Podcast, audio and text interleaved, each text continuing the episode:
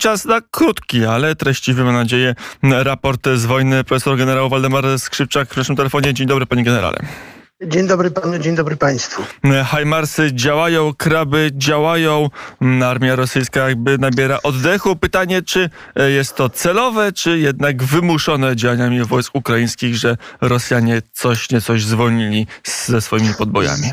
Zdecydowanie jest to kryzys armii rosyjskiej. To nie jest przerwa operacyjna, tylko jest to kryzys, ponieważ Rosjanie mają problemy przede wszystkim z nowymi jednostkami wojskowymi, które, których nie mają. Mimo tego, że próbują formować nowe jednostki wojskowe, uzupełniają straty, to jednak te jednostki są niegotowe do tego, żeby je bojowo użyć. To po pierwsze. Po drugie, w wyniku działania partyzantki ukraińskiej oraz użycia chimarsów i innych środków ogniowego rażenia, innymi samolotów, Rosjanie mają poważne problemy z dostarczaniem zapasów amunicji do walczących wojsk oraz paliwa.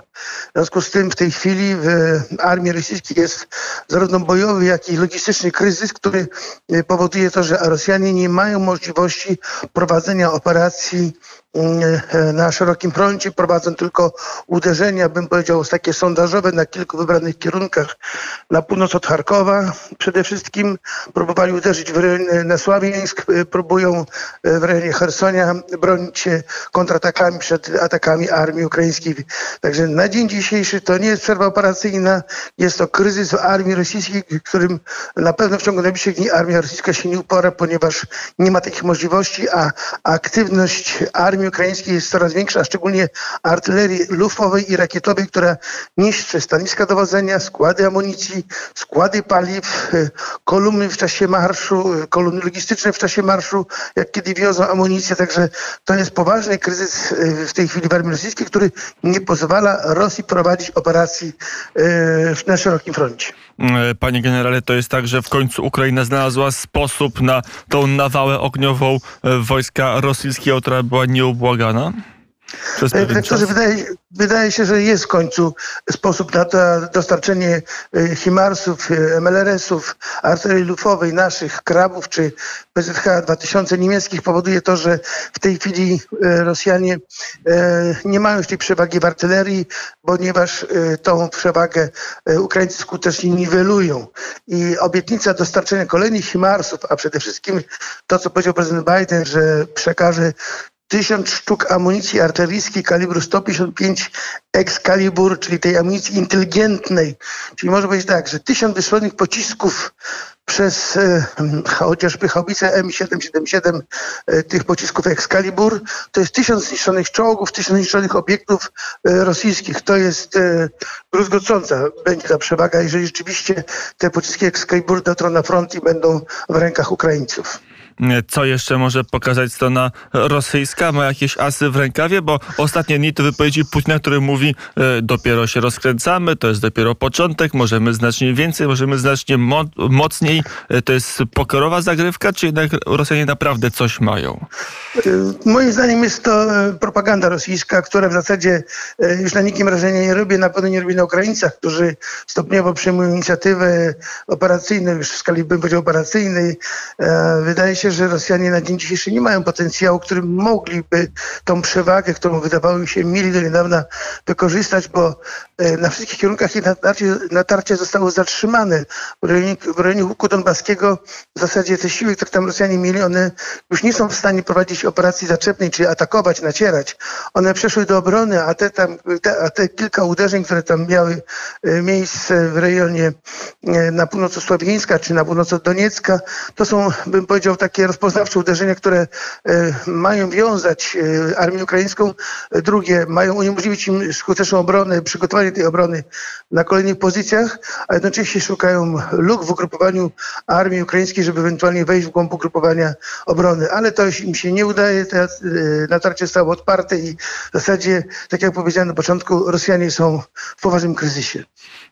Na ile ta sytuacja wojenna może się szybko rozstrzygnąć, a na ile to będzie wojna przemysłowa, wojna, która sprawdzi nie tylko harducha żołnierzy, ale także odporność gospodarek państw walczących. Wydaje się, że y, obie strony będą dążyły do tego, żeby uzyskać przewagę w sprzęcie bojowym, w środkach walki, bo y, od tego zależy, jak długo wojna będzie trwała. Wydaje się, że dzięki wsparciu Zachodu Ukraińcy będą dysponowali jeszcze długiego czasu potencjałem, który pozwoli skutecznie bronić, a, a ja wierzę w to przyjść do ofensywy, która pozwoli również wyzwolić ziemię, które do tej pory utracili. Natomiast wydaje się, że mm, gospodarka rosyjska ma coraz większe problemy. Problemy z dostarczaniem nowego sprzętu y, na, na, na front, z remontami sprzętu na front. Rosjanie podejmują taki bym powiedział, ruchy o charakterze improwizacyjnym, które mają zapewnić sprzęt i amunicję na polu walki, ale widać wyraźnie, że mm, rosyjska gospodarka zaczyna mieć poważne problemy, zaczyna kuleć, a to świadczy o tym, że jednak pętla sankcji y, zaciskana moc coraz mocniej powoduje te, właśnie wywołuje te problemy, które wierzę w to, że y, spowodują większy kryzys w armii rosyjskiej w jej zapatrzeniu niż mają teraz. A przemysł zachodni, w tym polski, bo Polska uczestniczy w tej dużej koalicji 50 państw, wspiera Ukrainę. Te przemysły e, są gotowe i te gospodarki gotowe na długotrwałą wojnę na Ukrainie? Y, to znaczy będą gotowe, bo widać wyraźnie, że wcześniej przed wojną nie były gotowe i wszystkich ta wojna i, i czas trwania, zużycie środków walki, zużycie amunicji, wszystkich zaskoczyło. Europa nie była przygotowana do takiego zużycia e, amunicji, jak w tej chwili, jakie to w tej chwili ma miejsce na Ukrainie. W związku z tym wszystkie fabryki amunicyjne w Europie Zachodniej ruszyły pełną parą, pracują na zmiany, żeby móc e, zapatrywać armię ukraińską w amunicję i środki walki. Podobnie i swoje armie, bo przecież wszystkie armie Europy Zachodniej przez wiele lat się rozbrajały, miały puste magazyny, nie było amunicji. Teraz te wszystkie fabryki, które produkują z potrojoną siłą, zdolnością e, amunicję między innymi, dostarczają do swoich armii również te, te środki walki, bo przecież te magazyny trzeba wypełnić jak może wyglądać kolejne e, działania rosyjskie. Mieliśmy ten pierwszy etap wojny, czyli realizację doktryny Gerasimowa. O to się nie powiodło. Potem mieliśmy drugi etap. E, Rosja może mieć jakieś inne jeszcze plany tej inwazji, czy e, wszystkie możliwości taktyczne i strategiczne armii rosyjskiej już poznaliśmy? Mi się wydaje, że Rosjanie odkryli swoje karty i, niczym nas już nowym nie zaskoczą. Zresztą wydaje się, że oni już nie mają takiego potencjału, e, który by mógł nas czymś zaskoczyć, a wszystkim Ukraińców. E, wszystko to, co Rosjanie do tej pory mogli zrobić i, i, robili, to w zasadzie pokazali nam, co mogą, na co ich stać, jaki mają potencjał, jakie mają możliwości. I w związku z tym, moim zdaniem, niczym nas, e, niczym Ukrainie nie zaskoczą. Moim zdaniem arsenał możliwości rosyjskich się powoli wyczerpuje. I tutaj żadna e, zmiana doktryny, czegokolwiek już nie zmieni, ponieważ wojna jest w toku, to jest piąty miesiąc wojny, w związku z tym Rosjanie w zasadzie to, co mogli zrobić, to, czy mogli nas zaskoczyć i Ukrainę zaskoczyć, w zasadzie ten arsenał wykorzystali. I teraz tylko trzeba dążyć do tego, żeby Ukraina miała te zdolności, które by pozwoliły jej armię rosyjską dalej bić i wyzwalać utracone terytoria, stawiać Putina i jego elity pod ścianą na to, co zrobili najeżdżając na Ukrainę. Mm, e, panie e, generale, to jeszcze e, pytanie, jak może wyglądać ta kontrofensywa ukraińska, tak samo jak rosyjska ofensywa, czyli bombardowanie, bombardowanie i, powale, i, i powolne pójście do przodu, czy jest szansa na jakieś bardziej manewrowe działania armii ukraińskiej? Zdecydowanie Ukraińcy szukają w tej chwili takich miejsc w ugrupowaniu armii rosyjskiej, bo Rosjanie przeszli do obrony na całym froncie praktycznie.